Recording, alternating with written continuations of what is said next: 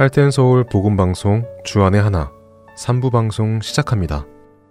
주안의 하나 3부에서는 노우호 목사님의 성경의 파노라마와 은혜의 설교가 준비되어 있습니다. 먼저 성경의 파노라마 함께 들으시겠습니다.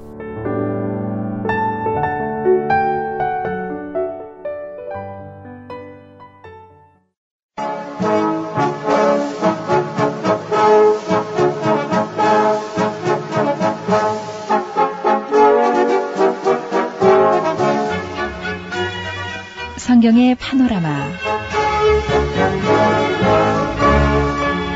성경의 파노라마 이 시간은 성경의 전체적으로 함께 흐름을 살펴보고 있습니다.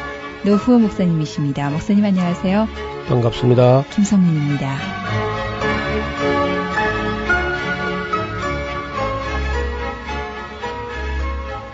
목사님, 이스라엘의 초대임금이었던 이 사울요. 예. 처음에는 잘 나갔지요. 그런데 나중에 잘못된 사람 중에 대표적인 그런 사람으로 떠오르게 됐는데요. 정말 우리가 그렇게 되지 말아야 하는데요. 처음에 잘 하다가 나중에 그저 교만해지거나 혹은 그저 긴장이 다 풀어져가지고 욕심을 따라가거나 이래서 그저 성령으로 시작했다가 육체로 마치는 그런 사람의 대표자라고 아마 그래요. 네.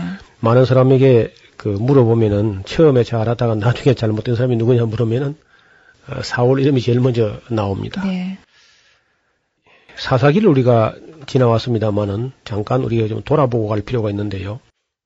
사사기 끝에 보면은 그때 레위 사람 중에 한 사람이 베들레헴에 살았는데 그 첩을 얻었다가 그 첩이 또 그 행음하게 되고 부끄러우니까 이제 다시 친정으로 도망을 가지요.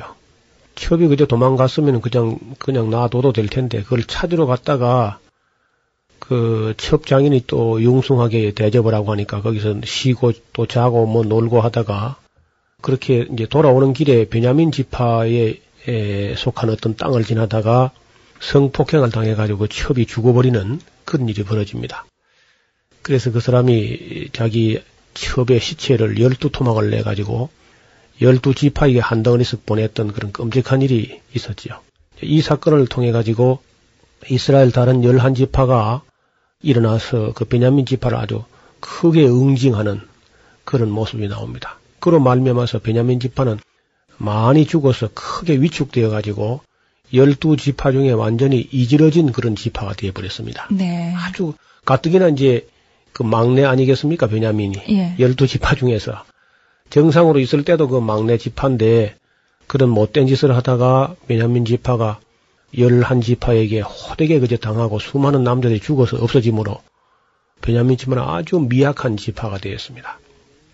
그런데 그 사사시대를 이제 마감하고 왕정시대, 새로운 시대를 열 때에 하나님께서 가장 미약한 지파, 그 막내 지파이기도 하고 또 이제 사사시대 그런 그 비류들이 악을 행한 것 때문에 11지파가 크게 응징함으로 아주 약해져 버린 그런 아주 미약한 지파의 한 사람을 하나님께서 왕으로 세우셨다는 겁니다. 네.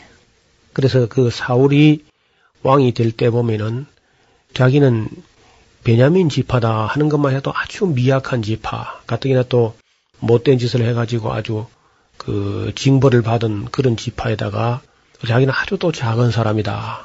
이름 없는, 볼품 없는, 내놓을 것이라고는 아무것도 없는 그런 사람이다 하는 그런 겸비한 자세를 가졌을 때에 하나님께서 오히려 그런 지파에서 또 왕을 세우셨다는 거죠. 옛날이나 지금이나 그 또 왕이나 대통령이나 이런 사람들은 백성을 잘 섬기고 봉사하도록 그렇게 세우는 건데 그 섬기고 봉사하는 자세의 기본은 겸손이겠지요. 그런데 그 겸손이 안 되고 이제 나중에 사울이 잘못될 때 보면 교만해져가지고 그 사무엘이 그런 말하죠. 왕이 스스로 작게 여길 그때에 하나님께서 왕을 높여서 이스라엘의 주권자를 삼지 않았습니까? 그런데 어찌해서 하나님 말씀 듣는 것을 소홀히 하고 또 하나님께서 명하지 않은 제사를 드리려고 하다가 또 책망을 받고 그렇게 아주 경거망동하게 되는 그런 모습을 볼 수 있습니다. 차라리 우리가 어려울 때는 조심도 하고 겸손하고 하는데 항상 위험한 것이 잘 나갈 때, 잘 될 때 참 위험하죠. 네. 아마 지금 일어설 때 넘어질까를 두려워해야 될 것 같아요. 그렇습니다. 성경도 섰다고 하는 자는 넘어질까 조심하라 그런 말씀이 있습니다. 바로 사울 임금이 바로 그런 대표자가 되겠지요. 성경과 그 역사가 수많은 인물들을 우리에게 보여주는데 우리 자신들도 정도의 차이는 있지만 거기가 이런 위험이 있고 또 이런 경험도 있을 수가 있습니다.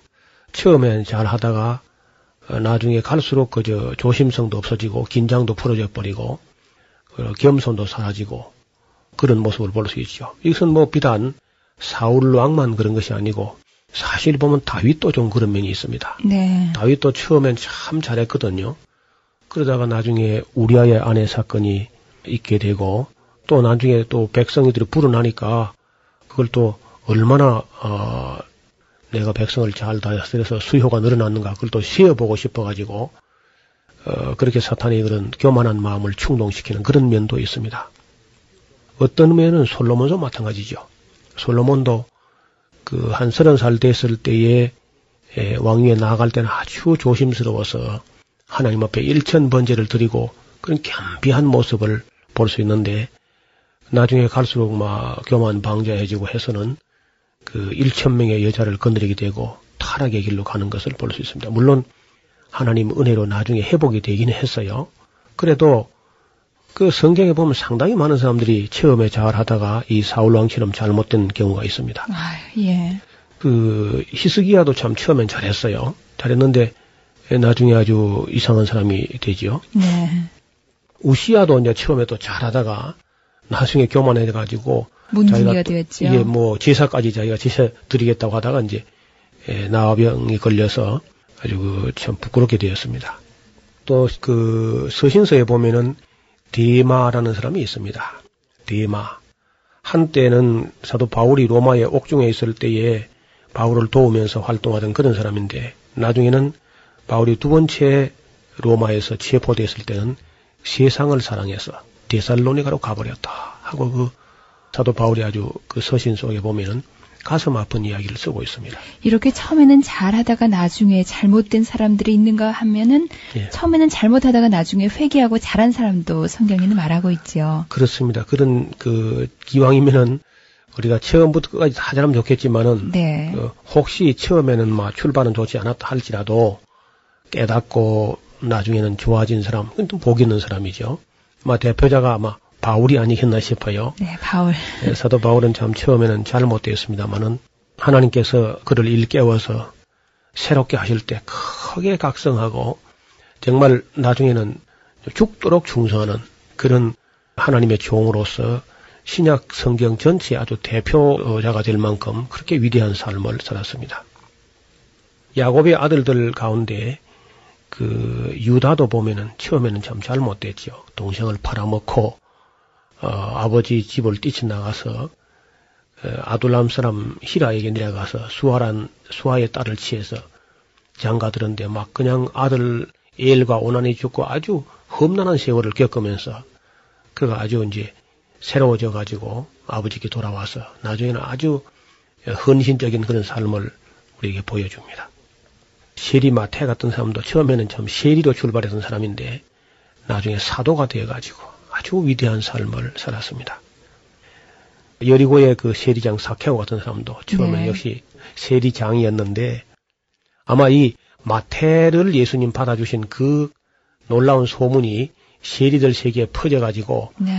아마 이 삭개오도 굉장히 관심이 있었던 것 같아요. 예. 그 이 삭개오 같은 경우도 보면요. 그 예수님이 있고 여리고 이제 마지막 지나가는 날이었어 그날이. 그날 지나가면 바로 이제 십자가에 못 박힐 그 순간을 놓치지 않고 참 뽕나무까지 올라가가지고 아주 그런 거 보면은 참 처음엔 잘못되었던 사람들도 나중에 아주 위대한 삶을 살았던 사람들이 많습니다. 네. 또 우리 기독교 역사가 바로 그런 역사지요. 무익한 사람들이 나중에 유익한 사람이 되는 오네시모가 또 역시 그런 대표적인 인물이 되겠지요. 오네시모는 그 이름 자체가 유익한 자 그런 뜻인데 처음에는 아주 뭐 주인의 재산을 축내해서 도망갔던 그런 노예니까 무익한 종이었지만은 사도 바울을 만나서 예수님을 알게 되므로 아주 유익한 사람이 되었습니다. 적어도 우리 예수님을 이제 믿고 또 성경을 배우고 하는 우리 성도님들은 사울처럼 돼서는 안 되고요. 처음에는 잘하다가 나중에 잘못된 그런 길로 가서는 안 되겠고, 전날에는 우리가 잘못된 길을 걸어왔다 할지라도 이제 하나님 말씀을 배우면서 우리 주 예수 그리스도의 사랑과 은혜와 또 성경 안에서 진리를 만난 후에는 정말 바울과 같은 간정이 있었으면 좋겠습니다. 사도 바울이 이런 말을 합니다. 내가 전에는 회방자요 핍박자요 포행자였으나 도리어 크게 긍휼을 입은 것은 내가 믿지 아니할 때에 알지 못하고 행하였습니다. 모르고 행한 거에 어쩌겠습니까?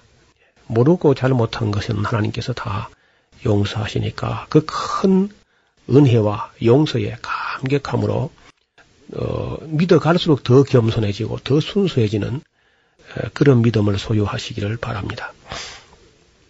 이 성경에는 그 바울과 같이 정말 변화되어서 주님을 위해서 목숨을 내놓았던 사람들이 많이 있습니다. 그리고 기독교 역사 가운데 수많은 순교자들이 보면은 그 큰 죄를 탕감받고 용서받은 그 은혜에 감격해서 죽도록 충성했던 그런 분들이 많이 있습니다.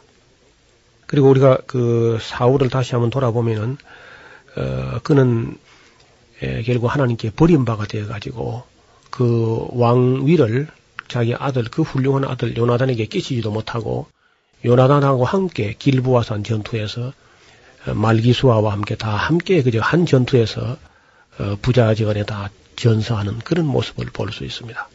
그 사무엘 시대 하면은 이제 그 사무엘 상서 부분이 이제 사무엘 시대고요. 사실 사무엘 하서는 다윗의 시대거든요. 전체적으로. 그래서 이제 사무엘 상서를 조금 이게 또 한번 좀 나누어 보면은 아마 네 사람의 전기로 이루어져 있다. 그렇게 볼 수 있어요. 첫째는 그 사무엘 상서 앞부분에는 엘리 가정 이야기. 엘리 제사장의 가정 이야기가 쭉 나오죠. 그 다음에 이제 사무엘 가문의 이야기, 사무엘 이야기, 그리고는 이제 사울 왕의 이야기, 그리고 다윗의 어린 시절 혹은 젊은 시절, 그런 네 사람의 전기로 이루어지는 책이 사무엘 상서입니다. 우리가 어떤 책을 볼 때 그 책의 큰 윤곽들, 그리고 내용의 큰 어떤 분류, 분해 이런 것을 금방금방 간파해내는 그런 실력을 좀 길러야 합니다. 그래야만 어떤 지엽적인 문제에 빠져가지고 그 과잉 해석을 통한 어떤 오해가 안 생기도록 하기 위해서 큰 흐름들 이런 것을 놓치지 말기를 바랍니다. 그러니까 사무엘 상서에 등장하는 네 사람의 큰 인물들은 역시 엘리 가정, 그리고 사무엘 이야기, 사울 왕의 이야기, 다윗 이야기 이렇게 이어지고 있는 거죠. 오늘 이제 다윗 이야기를 좀 넘어가겠는데요. 신구약 성경을 망라해서 다윗같이 하나님의 사랑을 받은 사람도 많지 않지요. 그리고 다윗은 정말 그 다른 것보다도 아주 인간미가 있는 그 믿음도 믿음이고 용기도 있고 온갖 좋은 점을 많이 갖추었지만은 다윗에게 있어 참 그 아름다운 점은 인간미가 있다는 겁니다. 사람이 위대한 사람이 되거나 무슨 왕이 되거나 하면은 그만 인간미를 상실하고 그저 그 왕으로 어떤 군림하는 폭군으로 나타난다든지 어떤 그저 독재자로 나타난다든지 이렇게 되는 수가 많거든요. 네. 수많은 사람들이 이제 그렇게 되었습니다. 그런데 다윗은 왕이 된 후에도 그 아버지로서의 어떤 인간미라든지 한 남편으로서의 인간미라든지 이런 그 인간적인 아름다움을 그대로 간직하는 그런 모습을 볼 수 있습니다. 그리스도인들이 자칫 그 착각하기 쉬운 것이 하나님은 막 우리 인간들이 굉장히 신령해가지고 막 어떤 불의 사자같이 되는 그런 사람을 좋아하는 줄 알지만은 사실은 하나님이 아주 인간을 참 좋아합니다. 좀 사람 같은 사람, 다시 말하면 이 다윗과 같은 사람을 참 좋아하시는 거죠. 천사들보다도 특별히 하나님께서 인간을 더 사랑하시고 인간에게 하나님의 내면 그 더 깊은 곳을 계시하시는 건데요. 그래서 우리가 성경을 볼 때에 이 하나님께서 우리에게 보여주시는 그런 사람들을 잘 눈여겨볼 필요가 있습니다. 그중에 특별히 구약 성경 전체를 통틀어서 아주 주목해야 될 사람이 있다고 하면 바로 이 다윗이라고 할 수 있겠습니다. 네.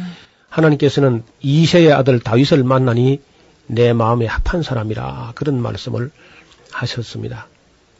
물론 이 다윗은 그 약점도 있었고요. 실수와 허물이 있는 사람입니다. 그럼에도 불구하고 하나님의 사랑을 많이 받은 그런 사람이죠. 아브라함의 후손이고 이삭과 야곱의 후손이고요. 그리고 이제 베레스와 헤스론, 람, 아미나답, 나손, 살몬, 보아스, 오벳, 이새, 그리고 이새의 아들 다윗이죠. 아마 8번째 아들로, 그 막내 아들로 그렇게 태어났던 걸로 알고 있습니다. 유대 나라 전승에 의하면은 그 여호수아가 가나안 땅에 들여보냈던 첩보원, 그 정탐꾼이 살몬인데 이 살몬이 기생 라합과 결혼해가지고 보아스를 낳았다는 겁니다. 그리고 이제 보아스가 이방 여자 루스를 취해서 오벳을 낳고 오벳이 이새를 낳고 이새가 다윗왕을 낳았다. 이렇게 이제 증거하고 있는 거죠. 훌륭한 조상들의 후손이었고 또 위대한 사람들의 조상이 되었습니다. 그의 선조들 중에서도 위대한 분들이 있고 그의 후손들 중에서도 왕들이 줄줄이 다윗의 혈통을 타고 태어나지 않습니까? 예.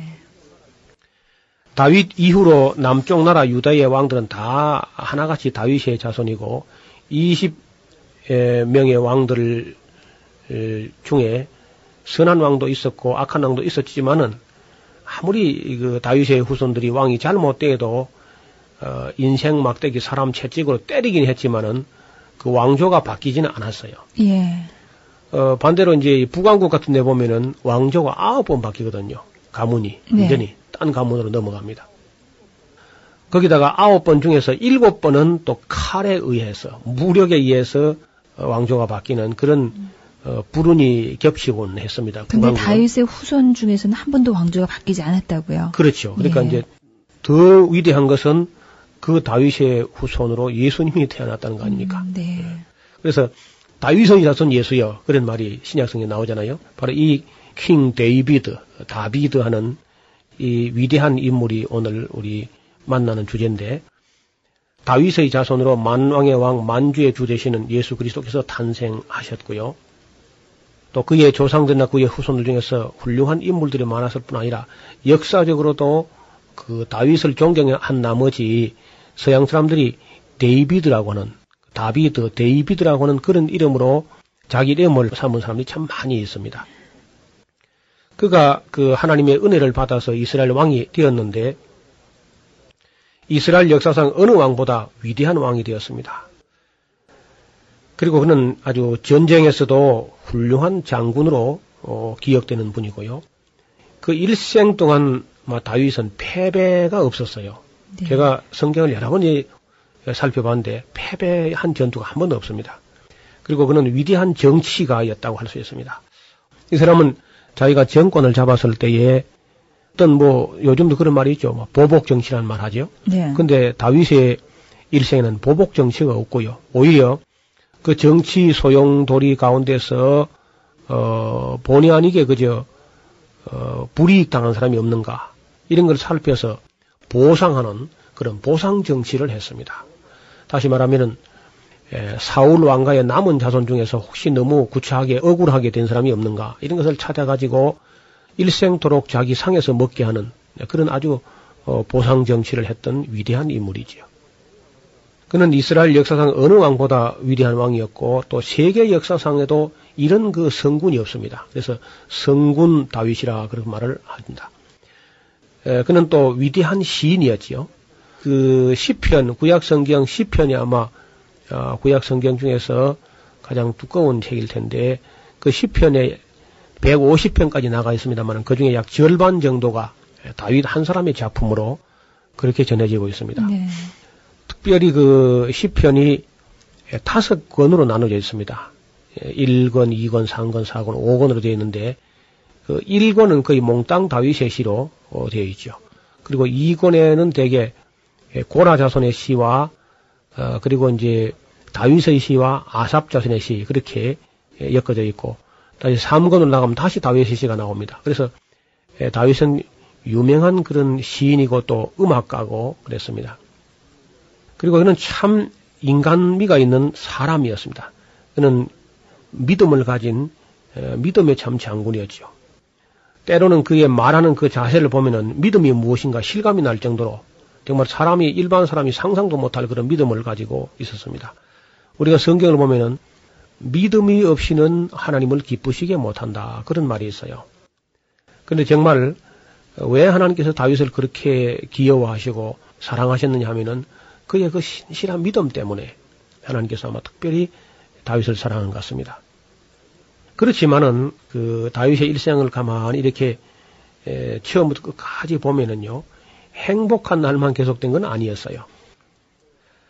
더 엄청난 이야기가 그가 그 어려움 당한 사건들, 즉 우리아의 아내 사건 이전과 이후로 아마 갈라지게 되면서 큰 어려움의 날들이 계속되는 것을 볼 수 있습니다. 다음 시간에 우리가 그 부분을 한번 더 짚어보려고 그러지요. 합니다. 예.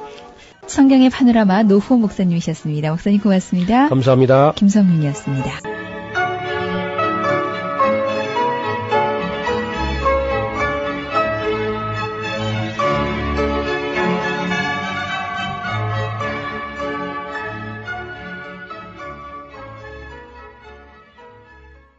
만유의 주제 존귀하신 예수 인자가 되신 하나님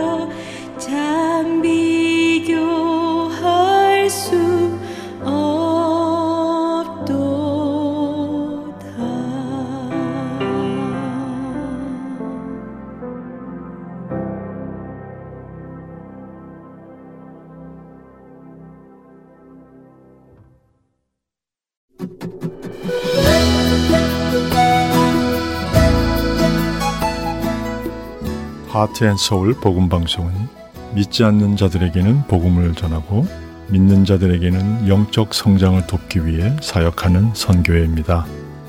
하나님께서는 이 귀한 일을 청취자 여러분을 통하여 해나가십니다. 정기적인 기도와 후원 그리고 봉사를 통해 생명을 살리고 세우는 이 귀한 일에 동참해 주십시오. 자세한 문의는 전화번호 602-866-8999로 해주시기 바랍니다.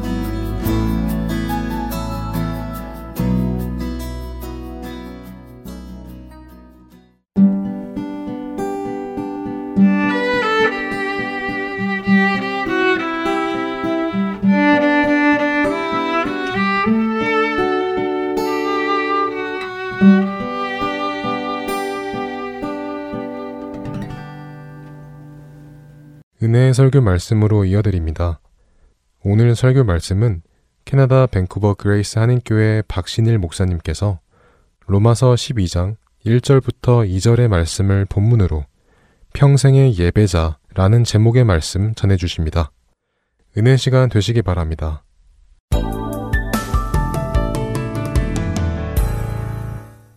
오늘 하나님 주신 말씀 로마서 12장 1절로 2절 말씀입니다. 제가 봉독해 드리도록 하겠습니다. 그러므로 형제들아, 내가 하나님의 모든 자비하심으로 너희를 권하노니 너희 몸을 하나님이 기뻐하시는 거룩한 산 제물로 드리라. 이는 너희가 드릴 영적 예배니라. 너희는 이 세대를 본받지 말고 오직 마음을 새롭게 함으로 변화를 받아 하나님의 선하시고 기뻐하시고 온전하신 뜻이 무엇인지 분별하도록 하라. 아멘. 이 말씀을 우리는 아멘으로 화답합니다. 왜? 정말 소중한 말씀이기 때문입니다. 오늘 저는 여러분이 이 말씀을 읽으면서 이런 질문을 해봅니다. 신앙생활을 잘하는 길이 무엇일까? 우리 모두는 신앙생활을 반듯하게 더 잘하고 싶습니다. 주님을 믿었다면, 그렇다면 어떻게 하면 신앙생활을 더 잘할 수 있을까? 그 중에 한 가지가, 제가 확신하는 것은 솔직하고 정직한 질문을 주님께 하는 것입니다. 모르거나 안 될 때 주님께 질문을 해보는 것입니다. 그 질문하는 것은 굉장히 신앙생활에 도움입니다. 안 믿어지는 것은 왜 안 믿어진다고 이것을 주님께 질문하는 겁니다. 이런 질문을 던지면 유익이 있습니다. 그것은 뭐냐면 하나님에 대해서 더 생각하게 됩니다. 왜 이 말씀을 주셨을까? 그 질문을 계속하다 보면 하나님에 대해 더 생각하고 하나님 마음에 더 가까워지게 되고, 그리고 더 날로운 것은 하나님이 응답해 주신다는 것입니다. 그래서 저는 우리가 그런 정직한 질문을 계속하면서 신앙생활을 했으면 좋겠어요. 성경 전체를 펼쳐보면 이런 질문을 많이 했던 사람들이 있습니다. 그 질문 때문에 괴로워하고 그 괴로운 질문을 가지고 주님께 씨름하다가 응답을 받은 사람들이 있는데, 저는 세 사람의 이야기를 오늘 좀 나누려고 합니다. 저는 오늘 로마서 12장 읽으면서 어떤 생각이 드냐면 이런 질문을 저는 하게 됐어요. 한 사람의, 목사이기 전에 한 사람의 그리스도인으로, 주님이 우리에게 너무 무리한 요구를 하시는 거 아닌가? 왜냐하면 너희 몸을 하나님이 기뻐하시는, 하나님이 슬퍼하시는 곳에 쓰지 말고 하나님이 기뻐하시는 거룩한 산제물로 드리라. 근데 우리가 얼마나 죄인인 거를 예수 믿고 다 알잖아요. 이 죄성이 있기 때문에 언제나 실수하고 넘어진 우리들인데, 우리한테 주님은 너무 철저하고 완전한 것을 요구하시는 게 아닌가, 이런 질문을 하게 됩니다. 왜 이렇게 하신 걸까? 이런 질문을 하다 보니까 하나님에 대해서 더 묵상하게 돼요. 여러분, 성경이 있다 보면 가끔 그런 생각 들지 않으세요? 우리 같은 수준 없는 사람들한테 너무 무리한 요구를 하시는 거 아니야? 이런 생각 들 때가 있어요, 없어요? 있어요. 사실은 부담스러워요. 어떤 생각을 하게 됐냐면, 성경 속에 하나님이 적당히 믿으라고 하신 적이 있는가?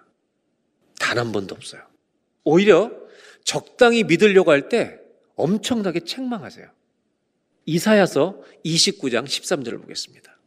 주께서 이르시되 이 백성이 입으로는 나를 가까이 하며 입술로는 나를 공경하나 그들의 마음은 내게서 멀리 떠났나니 그들이 나를 경외함은 사람의 계명으로 가르침을 받았을 뿐이라.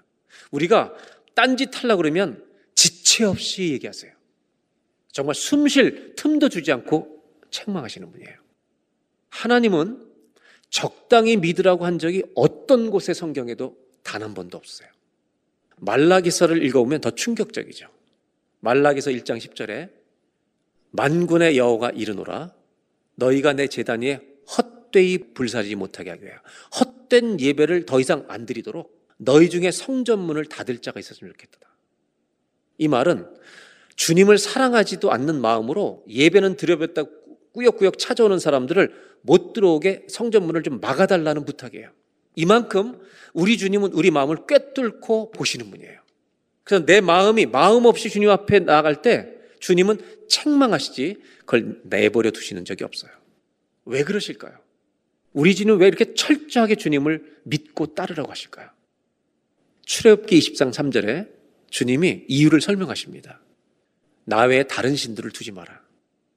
하나님은 한 분만, 그러니까 예배라는 행위 자체는요 굉장히 독점적인 것입니다. 두 개를 예배할 수 없어요. 한 분만을 예배하래요. 그러면서 이사야서 45장에 이유를 말씀하시는데 왜 그런가 보세요. 5절, 나는 여호와라 나 외에 다른 신이 없다. 여러분, 하나님만이 하나님이십니다. 그래서 우리는 누구만을 예배해야 돼요? 하나님만을 예배해야 돼요. 다른 것을 놓으면 죽어요. 그것은 6절에 조금 더 설명하세요. 해 뜨는 곳에서든지 지는 곳에서든지 나밖에 다른 이가 없는 줄 알게 하리라. 다 같이 한번 읽어볼까요? 나는 여호와라 다른 이가 없느니라. 아멘. 하나님만이 창조주시기 때문에 다른 거 예배할 생각은 꿈도 꾸지 말라는 거예요. 예배는 독점적인 것이에요. 그 다음 절 7절을 볼까요? 나는 빛도 짓고 어둠도 창조했으며 나는 평안도 짓고 환난도 너희에게 있게 한다. 나는 여호와라 이 모든 일들을 행하는 자니라. 하나님이 모든 것을 주관하시기 때문에 주님만을 예배하라는 거예요. 그러면서 이사야서 42장 8절에 이렇게 말씀하세요. 나는 여호와니 이는 내 이름이라. 나는 내 영광을 다른 자에게 내가 받을 찬송을 다른 우상에 절대 주지 않겠다. 그렇게 주는 꼴을 못 본다. 주님은 왜 이렇게 자신 있게 말씀하시는지를 아셔야 합니다, 여러분. 이유는 뭐냐면 하나님은 찬송과 영광을 받으실 오직 한 분이시기 때문에 주님이 그 예배를 원하시는 것입니다. 성경을 읽어보니까 우리가 부담스러운 말씀이 아무리 있다 할지라도 한 가지는 정확하게 동의할 수 있습니다. 그건 뭐냐면 한 번도 적당히 주님 믿으라고 하신 적이 없다는 것입니다. 그 이유는 하나님이 완전하신 분이지 적당한 분이 아니기 때문입니다. 만약 우리가 적당히 주님을 믿으려고 한다면 우리는 그 주님을, 완전하신 주님을 잘못 대하는 것입니다. 로마서 12장 1절 다시 보겠습니다. 너희 몸을 하나님이 기뻐하시는 거룩한 산 제물로 드리라. 부담스러운 내용이라 할지라도 우리 하나님은 전부를 요구하신다는 겁니다. 하나님을 믿는다는 것은 한 발을 걸치는 게 아니라 전부를 걸고 믿는 것입니다. 이는 너희가 드릴 이것이 영적 예배라는 것입니다. 여러분, 하나님이 누군지 안다면 정말 나 외에 다른 신이 없다. 내가 빛도 짓고 어둠도 지었다. 이 하나님이 평안도 주고 환난도 준 하나님을 정말 안다면 그분에게 내 인생 전체를 거는 것은요 최고의 복인 줄로 믿습니다. 그 얘기를 자신 있게 말씀하시는 겁니다. 그럼에도 불구하고 로마서 12장 1절은 부담스러워요. 왜? 우리가 죄인이기 때문에 여전히 이렇게 완전하게 들을 수 없는 모습을 갖고 있기 때문이죠. 이 말씀을 사도 바울이 로마서에 왜 하고 있는지 잠깐 설명드리겠습니다. 로마서 12장은요 로마서 전체에 딱 분기점과 같은 책입니다. 그렇다면 1장부터 11장, 12장부터 16장까지가 둘로 로마서는 나눠진다는 것입니다. 로마서 1장부터 11장은 무슨 내용인지 아세요? 우리가 믿어야 될 복음이 무엇인가를 설명하는 내용입니다. 이것은 복음의 본질입니다. 이것을 알아야만 우리는 깨닫고 예수님을 믿게 되는 것입니다. 이것이 1장부터 11장, 이것은 신앙이고 신학이고 복음이고 교리입니다. 이거를 알아야만 주님을 믿을 수 있어요. 그럼 12장부터는 뭐냐? 삶에 대한 것입니다. 복음을 가진 자는 이런 삶을 산다는 것입니다. 즉 복음은 깨닫는 것과 믿는 것과 삶이 하나가, 이것이 신앙이라는 것입니다. 로마서가 말하는 신앙은요 하나님을 아는 것과 내 삶이 변하는 것이 일어나는 것이 신앙이라는 것을 말하는 겁니다. 그렇다면 예배는 뭡니까? 똑같습니다. 예배는 하나님을 만나는 것, 누군지 알고 늘 기억하는 것, 하나님을 만나면서 동시에 내가 누구인지를 발견하는 것이 일어나는 시간이 예배입니다. 여러분 성전에 오셔서 예배드릴 때, 아니 온라인상으로 예배드릴 때도 예배 시간에는 이 두 가지, 하나님을 만나는 것과 그 다음에 내가 누구인지를 발견하는 것이 일어나는 것이 예배고, 이것이 일어나지 않으면 우리는 예배 형식을 취하고 있는 것뿐입니다. 저는 이런 개인적인 질문들을 가지고 주님과 씨름했던 사람들을 3명을 소개할 텐데, 첫 번째가 이 로마서를 쓴 바울입니다. 바울은 누구보다도 괴로워했습니다. 내가 하나님의 말씀이 뭔지 답은 알겠는데 그렇게 사라지지 않아서 너무너무 괴로운 사람입니다. 여러분 이렇게 괴로워한 사람들은 특징이 하나 있어요. 비교적 자기가 믿은 것만큼 진실하게 살아갑니다. 근데 만약에 이런 질문을 던지지 않는 사람은, 자기가 그렇게 살지 못한 질문을 던지지 않는 사람은 어떤 문제를 범하냐면, 첫째는 하나님 말씀을 무시하고 살아갑니다. 하나님의 요구가 왔는데 살 수가 없다고 그냥 포기해버려요. 그래서 자기 멋대로 신앙생활을 합니다. 두 번째 위기는 뭐냐면, 고민하지 않으니까 아멘으로 대답은 해놓는데 위선적인 삶은 그대로 가지고 살아갑니다. 부분적인 위선이 있겠지만 우리가 질문을 던지면서 고민하다 보면 내 삶이 더 진실하게 변화된다는 거예요. 하나님 마음을 알게 되기 때문에. 사도 바울은 제일 괴로웠던 게 뭐냐, 로마서 7장 22절이에요. 속 사람으로는 하나님 법이 뭔지 알아서 즐거워요. 맞아, 선한 삶을 이제 살아야지. 그런데 23절에 내 속에 다른 법이 있어요. 다른 힘이 있어요. 그게 뭐냐, 죄예요. 죄가 차를 자꾸 넘어뜨리는 거예요. 하나님을 기쁘시게 하고 싶은데 안 되는 거예요. 이게 나라는 것을 철저하게 고민했다는 것을 여러분 아셔야 합니다. 괴로워할 줄 알아야 된다는 거죠. 이 질문을 던진 거죠.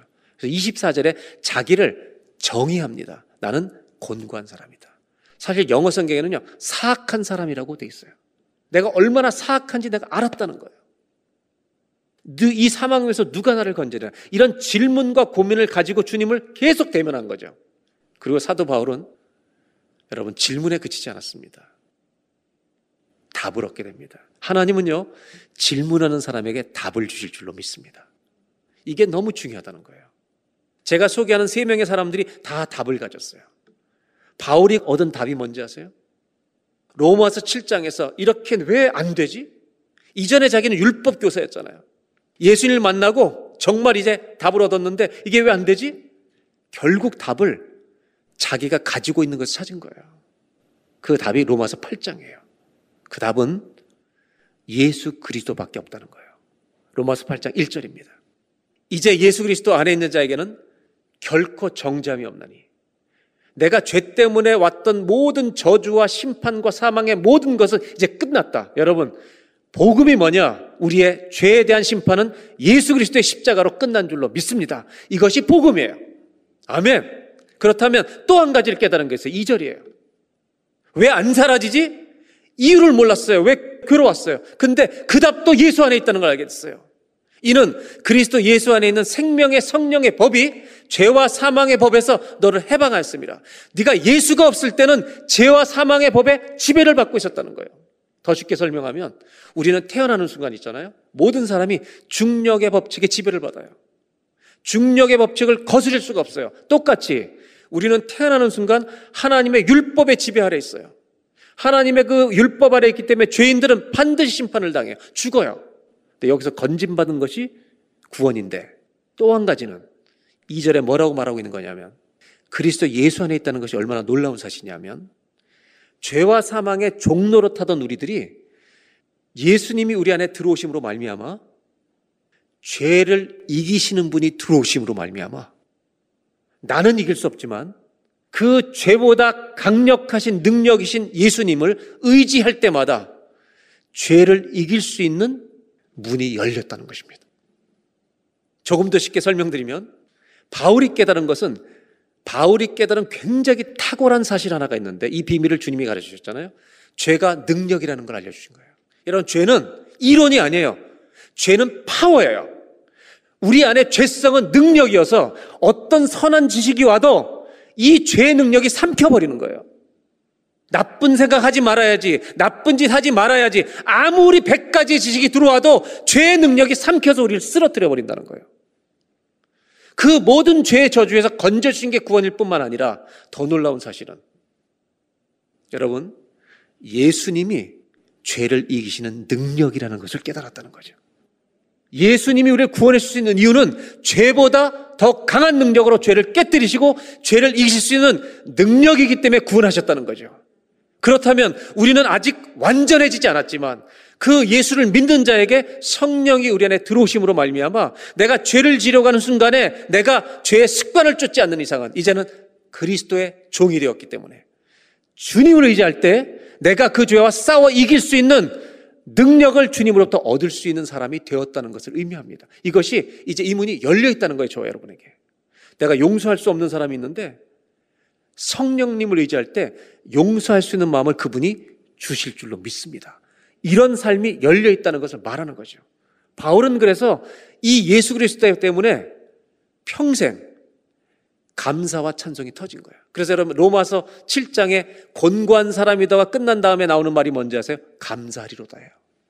에베소서를 볼까요? 1장 3절. 사도 바울의 가슴속엔 이 단어가 있었어요. 한번 따라해서 저를 찬송하리로다.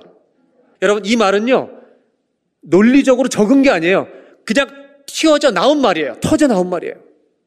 우리가 기쁠 때 무슨 말을 할까 생각하고 말해요? 와 그냥 터져 나와버리는 거예요. 바울에게는 뭐가 있었냐면 찬송이 터져나온 거예요. 에베소 1장 3절을 다시 볼게요. 찬송하리로다 하나님 곧 우리 주 예수 그리스도의 아버지께서 하나님께서 그리스도 안에서 하늘에 속한 모든 신령한 복을 우리에게 주시되 우리를 건져주실 뿐만 아니라 내가 죄를 이길 수 있는 능력의 성령님이 우리 안에 들어와 계신 거예요. 죄는요 우리를 죄짓게 만들어요. 성령님은 죄를 이기도록 만드세요. 그래서 바울은요 찬송하리로다 터져버린 거예요. 오늘 제가 첫 번째 나누고 싶은 게 있는데 어떤 사람이 평생의 예배자인가? 바울에게 답이 있어요. 로마서에 답이 있어요. 한번 따라해 보실까요? 예수 그리스도를 모신 자가 평생의 예배자입니다. 아멘? 예수님이 없으면 그 사람은 예배할 수 없어요. 그 사람은 예배하는 형식을 가지고 있을 뿐이에요. 예수 그리스도를 통해서 하신 그 신령한 복을 주신 것을 너무너무 감격한 거예요. 여러분 안에 예수님이 계십니까? 아멘입니까? 그럼 여러분 뭐예요? 평생의 예배자로 준비된 사람들입니다.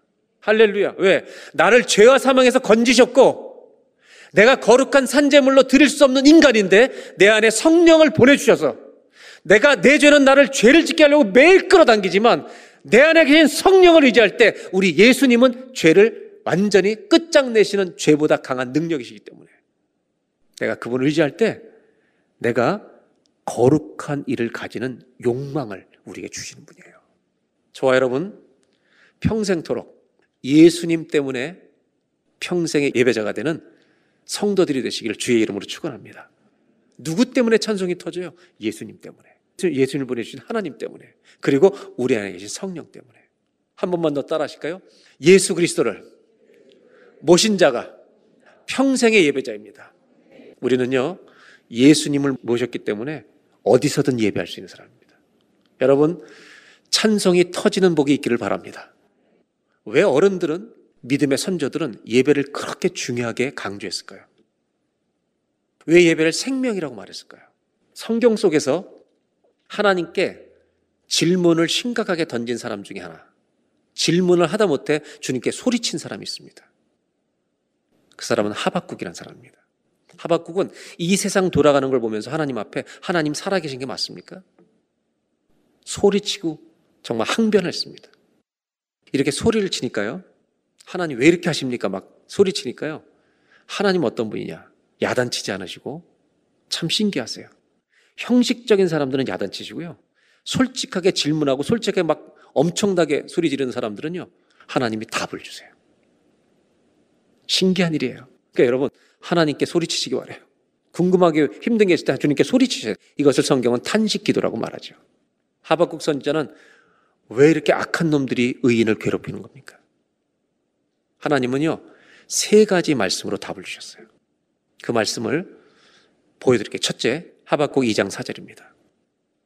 의인은 나를 믿는 사람들, 나를 따르는 백성들은 끝까지 믿음으로 살아. 그들이 설친다고 원망하지 마. 조금만 참아. 그러면서 뭐라고 말씀하시냐면, 사실 오직 의인은 믿음으로 말미암아 살리라, 이 말씀을 주시기 전에 뭐라고 얘기하시냐면, 너희가 달려가면서도 말씀을 읽도록 하라. 하나님이 정한 말씀, 묵시는 정한 때가 되면 이루나니 달려가면서도 말씀을 보도록 하라는 거예요. 이 말은 말씀을 가슴판에 새기고 살아, 이런 말이에요. 주님의 첫 번째 답은요, 말씀을 끝까지 믿어. 세상이 네가 생각하는 대로 안 되더라도 말씀을 믿는 대로 살아가, 끝까지. 두 번째 대답이 있어요. 2장 14절. 물이 바다를 덮은 같이 여호와의 영광을 인정하는 것이 세상에 가득한 날 내가 반드시 이룬다. 기다릴 줄 알아야 돼. 하나님이 이 일을 이루신다. 그 다음에 세 번째 대답이 결정적입니다. 이 세 번째 대답, 세 가지 답이 딱 쌓이는 순간요, 하박국은 어떻게 되는지 아세요? 원망하고 탄식하던 자가 예배자로 바뀌어버립니다. 이 세 번째 대답은 정말 중요한 대답입니다. 20절입니다.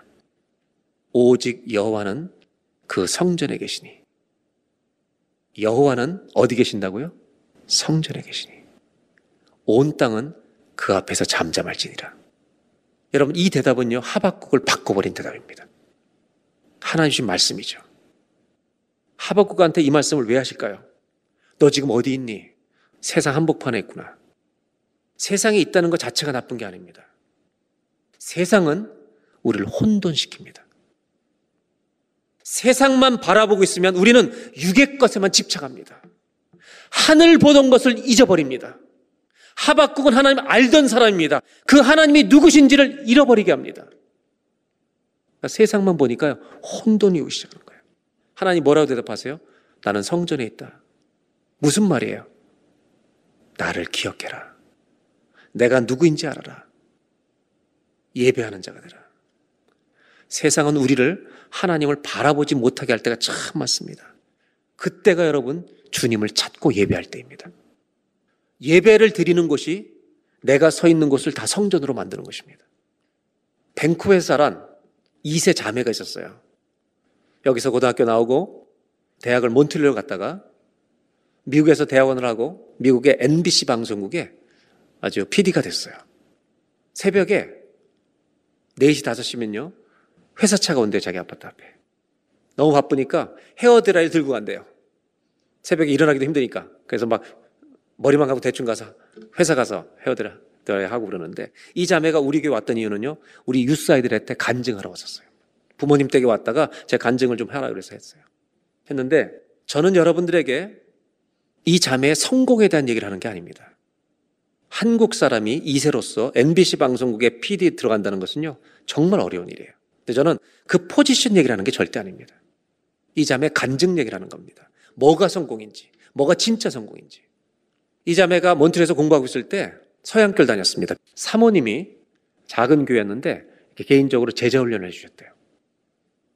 그러면서 배운 게 하나 있어요. 그게 뭐냐면, 모든 과목을 공부하기 전에 서서 2분, 3분, 5분 길 때는 하나님께 기도하는 거예요. 제가 배우는 모든 학문들은, 공부는 주님의 것입니다. 내가 배우는 모든 공부를 통해 주님의 영광이 나타나게 해주십시오. 저는 그 자매 그 얘기를 들 때요, 가슴이 찡하더라고요. 그러면서 목사님, 저는 실력으로 방송국 들어간 게 아닙니다. 주님이 열어주실 분입니다. 사람들이 이런 간증을 들으면 포지션을 생각하는데요, 그 자매의 성공은 무슨 일을 했어도 그는 주님을 위해서 했을 것입니다. 하나님을 의지하는 사람이 예배자 아니겠어요? 하박국은요, 세상에서 혼돈하다가 주님이 성전에 계시다는 말씀을 듣고 온 세상은 잠잠할지어다. 그리고 고백이 바뀌어버립니다. 하박국 3장 2절입니다. 여호와여, 내가 주께 대한 소문을 듣고 놀랐나이다. 하나님 몰랐던 사람이 아닙니다. 하나님을 다시 기억하는 것입니다. 예배는 하나님을 다시 기억하는 거예요. 여호와여, 주는 주의 일을 이 수년 내에 부응하게 하옵소서. 당신이 하시려고 하던 일을 행하십시오. 이 수년 내에 나타내시옵소서. 아직 일어나지 않았는데 주님이 하실 것을 믿고 고백하는 겁니다. 진노 중에라도 긍휼을 잊지 마십시오. 그래서 3장 6절에 놀라운 고백을 하게 돼요. 그가 서신 즉 땅이 진동하며. 여러분, 하나님이 서시면 땅이 진동합니다. 하나님이 보시면 모든 나라들이 전율합니다. 이분이 우리 하나님이십니다. 여러분, 하박국 이 하나님을 몰랐겠어요? 알았죠? 근데 이 예배를 회복하기 시작한 겁니다. 그분이 서시면 땅이 진동하고, 그분이 서시면 나라들이 떠는 겁니다. 산들이 무너지는 겁니다. 3장 15절. 주께서 말을 타시고 바다 곧 큰 물의 파도를 밟으셨나이다. 이게 요한계시록이 인용하고 있는 구절이잖아요. 주님은 물의 파도를 밟으시는 분이다. 16절. 내가 주의 음성을 들으니 창자가 흔들렸고 내 입술이 떨립니다. 여러분, 주님을 알게 되면 떨려야 정상이죠. 하나님이 누구신지를 알고 예배드리는 은혜가 있기를 바랍니다. 생각해 보세요. 이분이 이런 하나님인 줄 알면 우리가 죽음을 맞이할 때 두려움이 오지만, 그 죽음의 순간에 하나님이 누군지 정말 알면 우리는 죽음을 두려워하지 않을 것입니다. 그리고 3장 17절에 이렇게 말하죠. 무화과 나무가 무성치 못하며 포도나무 열매가 없으며 밭에 먹을 것이 없고 소가 없을지라도. 18절. 나는 여호와로 말미암아 즐거워합니다. 여러분, 예배자가 되어 있는 거예요. 그러면서 저는 3장 19절에 이 고백을 우리가 잊지 않았으면 좋겠어요. 한번 따라 하실래요? 주 여호와는 나의 힘이시라. 이 고백이 터진 거예요, 하박국이. 여러분, 누가 예배자입니까?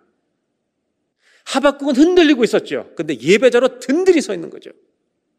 주 여호와는 나의 힘이시라. 딱 붙들고 서는 거죠. 오늘 두 번째로 나누고 싶은 게 있어요. 한번 따라 하실까요? 나의 힘이 되신 여호와를 붙드는 자가 평생의 예배자입니다. 주 여호와는 나의 힘이시라. 여러분, 제가 부탁드리고 싶은 게 있어요. 하나님을 붙드시길 바라요. 예배는 하나님을 붙드는 거예요. 소경 바디메오가 다윗의 자손 예수여라고 부르고 외쳤잖아요. 예수님이 가던 길을 다 멈추고 데려오라고. 여러분, 바디메오에는 길거리를 교회로 만든 사람이에요. 우리가 절망이고 고난이고 가장 어려운 그 시간에 주님을 붙들면 그것이 성전이 될 줄로 믿습니다. 저는 이런 예배가 회복되기를 주의 이름으로 축원합니다. 18주년을 맞이하면서 한 가지 꼭 부탁드리고 싶은 게 있어요.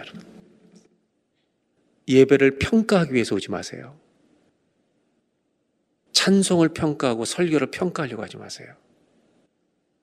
주님을 붙들러 오셔야 돼요. 왜? 그것이 예배이기 때문에. 현대사회의 특징 중에 하나가 뭐냐면 예배를 평가하는 분들이 너무 많아요. 이제 평가에 끝이지 않고 예배를 젖지해요. 그건 예배 틈들이 할 겁니다, 여러분. 건의가 있다면 건의하시면 돼요. 저는 인터넷 시대 때 굉장히 조심해야 될 것 중에 하나가, 선호도는 괜찮아요. 자기가 좋아하는 게 있을 수 있죠. 그런데 예배 드리는 태도가 자기가 주님처럼 예배 드려요. 예배는 주님을 붙들러 가는 겁니다. 주 여호와는 나의 힘이십니다. 나의 전부이십니다. 전 이런 예배가 회복되기를 바랍니다. 주님을 붙드시는 게 예배입니다. 마지막으로 질문했던 한 사람이 있습니다. 그 사람은 다윗 시대의 음악가였던 아삽이라는 사람입니다. 아삽은 가장 괴로웠던 게 뭐냐면 악한 사람이 의인보다 형통한다는 겁니다. 공동 번역은 너무 재밌는 번역이었는데 악한 사람은 죽을 때 얼굴에 윤기가 흐른대요. 아삽이 쓴 시편에. 이게 너무 괴로워서 그 사람은요, 믿음을 실족할 뻔합니다. 근데 놀라운 것은 시편 73편을 썼는데 16절로 20절을 제가 새 번역으로 읽어드리겠습니다.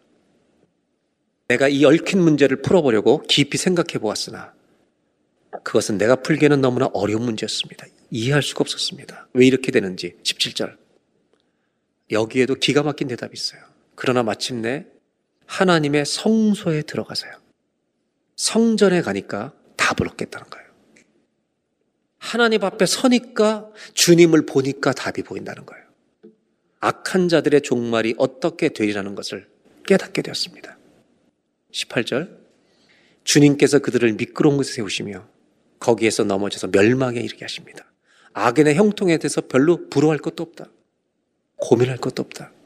의인이 왜 이렇게 고난을 당하는가? 너무 고민하지 마. 의인은 고난받아. 그러나 오른손으로 내가 너를 붙들고 있다는 거 잊지 마. 19절. 그들이 갑자기 놀라운 일을 당하고 공포에 떨면서 자취를 감추며 마침내 끝장을 맞이합니다. 예배 드릴 때 얻는 답이에요. 20절, 아침이 되어서 일어나면 악몽이 다 사라져 없어지듯이 주님께서 깨어나실 때 그들은 한낮 꿈처럼 자취도 없이 사라집니다. 이 고민을요, 성소에 들어갈 때 깨달은 거예요.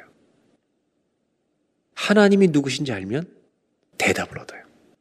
그리고 나서 28절, 우리가 잘 알고 있는 고백이 터진 거죠. 하나님께 가까이함이 내게 복이라. 이게 찬송 아닙니까? 여러분, 이게 찬송 아니에요? 이게 예배가 아닙니까? 한번 따라해 보실까요? 하나님께 가까이함이 내게 복이라. 이 예배 중에 얻은 답을 가지고 세상의 문제를 이기는 거예요. 아삽에게 일어났던 일이 뭡니까? 아주 간단한 일이죠. 주님 앞에 예배하는 중에 성소에 들어갔더니 내 모든 허황된 근심들이 다 죽어버리는 거예요. 그리고 주님의 생각이 내 안에 살아나는 거예요. 예배는요, 내 생각이 죽는 거예요. 내 악함이 죽는 겁니다. 로마서 10장 1절을 다시 보겠습니다. 그러므로 형제들아, 내가 하나님의 모든 자비하심으로 너희를 권하노니 너희 몸을 하나님이 기뻐하시는 거룩한 산 제물로, 하나님이 슬퍼하시는 것이 아니라 기뻐하시는 곳에 너희 몸을 거룩한 산 제물로 드리라. 여러분, living sacrifice라는 산 제물은 모순되는 단어예요. 제물은 죽는 거예요. 근데 살아있는데 제물처럼 살으라는 거예요. 네가 살아서 있지만 죽은 사람처럼 살라는 거예요. 뭐가 죽으라는 거예요? 네 생각이 죽으라는 거예요. 예배가 뭡니까? 예배는 내가 죽는 겁니다.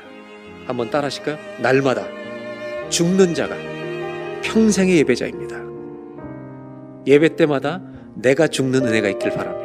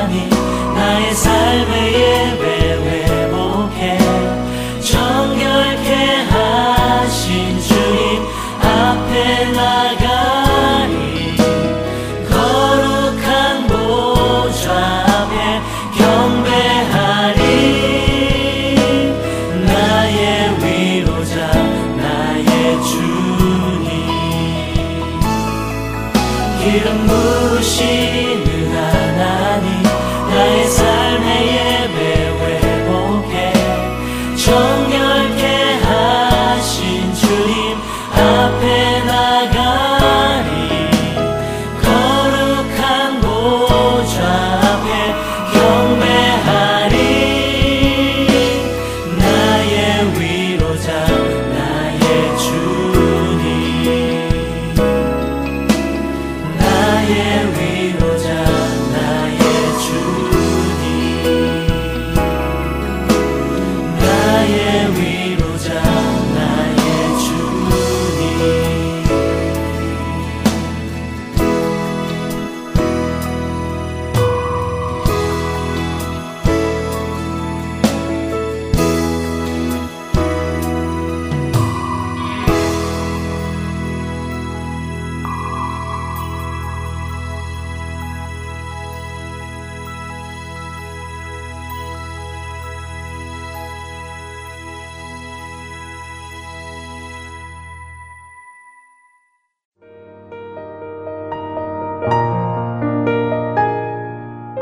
지금까지 주안의 하나 3부 함께 해주셔서 감사드립니다.